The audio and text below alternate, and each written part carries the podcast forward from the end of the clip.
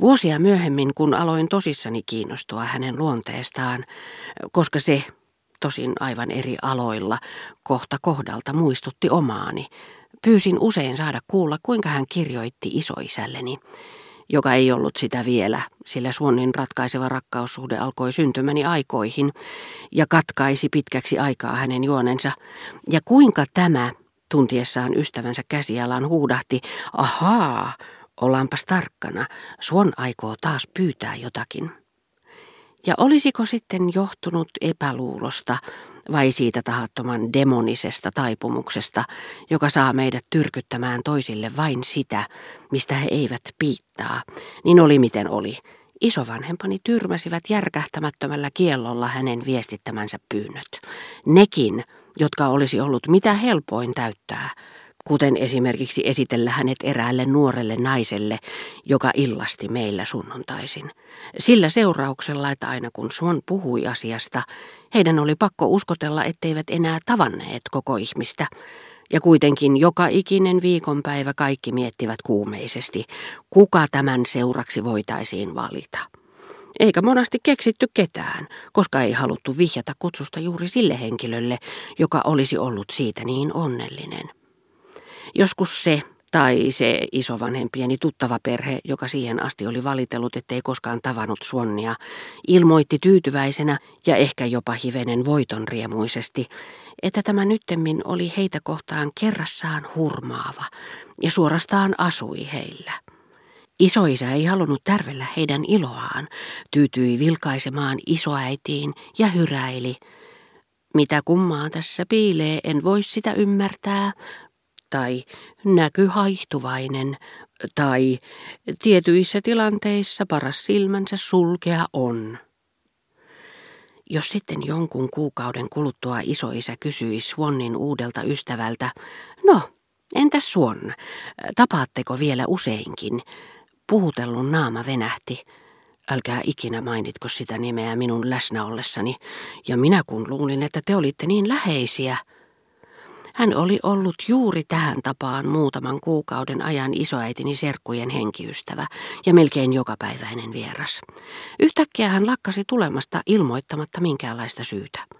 Hänen luultiin sairastuneen, ja isoäidin serkku oli lähettämäisillään jonkun kyselemään hänen vointiaan, kun löysikin keittiöstä kirjeen, joka oli unohtunut keittäjättären tilikirjan lehtien väliin.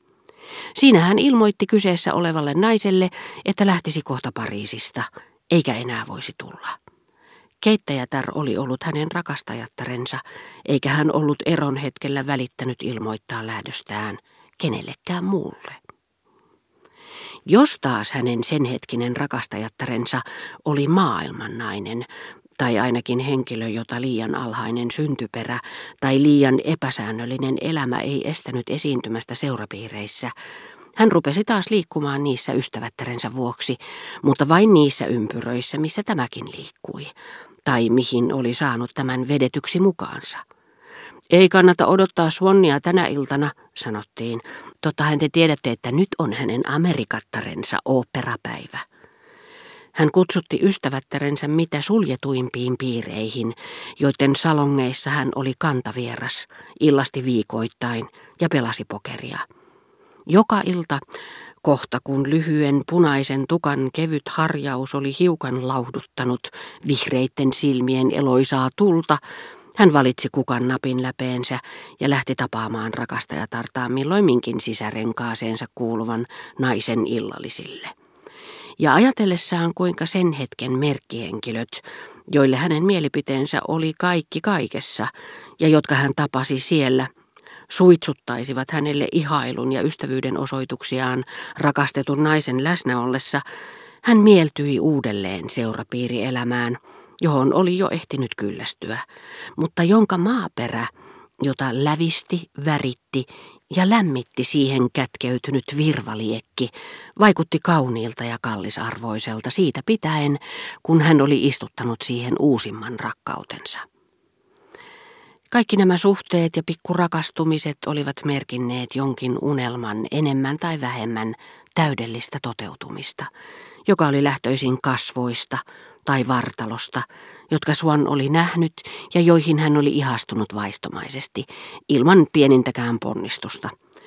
Mutta kun sitten eräs vanha ystävä esitteli hänet teatterissa Odette de Cresille, josta jo oli puhunut siihen tapaan, että nainen oli ihastuttava, joskaan ei ehkä aivan luokse pääsemätön, mutta kuitenkin siten, että tapaus vaikutti vaikeammalta kuin olikaan, jotta esittelijän oma osuus ja ystävällisyys pääsisivät paremmin esille, niin Swan ajatteli, ettei naiselta todellakaan puuttunut kauneutta, mutta valitettavasti sen tapaista kauneutta, joka ei häntä kiinnostanut, eikä herättänyt hänessä minkäänlaista halua, vaan päinvastoin melkein fyysistä vastenmielisyyttä. Tällaisia naisia sattuu kaikkien miesten kohdalle, ja jokaisella on oma tyyppinsä, toisin sanoen sen tyypin vastakohta, jota hänen aistinsa vaativat. Suonen mielestä Odetten profiili oli liian jyrkkä, hänen ihonsa liian herkkä, hänen poskipäänsä liian korkeat ja piirteensä liian kireät. Silmät olivat kauniit, mutta niin suuret, että ne vavahtelivat omasta painostaan ja väsyttivät loputkin kasvoista, niin että hän näytti alati huonovointiselta tai pahantuuliselta. Jonkin aikaa teatterissa tapahtuneen esittelyn jälkeen Odet oli kirjoittanut ja pyytänyt saada nähdä hänen taidekokoelmansa, jotka kiinnostivat niin tavattomasti tietämätöntä pikkunaista, joka piti kaikesta kauniista, ja otaksui oppivansa tuntemaan hänet paremmin nähtyään hänet at home, missä kuvitteli hänet niin kodikkaasti teellä kirjojensa keskellä, Joskaan ei ollut malttanut olla ihmettelemättä, että hän asui niin ikävän tuntuisessa kaupungin osassa, joka ei ollut tarpeeksi tyylikäs niin tyylikkäälle miehelle. Ja kun hän vihdoin oli sallinut odetten tulla, tämä oli lähtiessään pahoitellut, ettei ollut voinut viipyä pidempään kodissa, mihin oli tutustunut niin suurella ilolla, ja puhunut Swannista, niin kuin tämä olisi ollut aivan eri tavalla merkittävä kuin hänen muuttuttavansa ja näytti ylipäänsä vetäneen heidän välilleen jonkinlaisen romanttisen yhdysviivan, joka oli saanut hänet hymyilemään.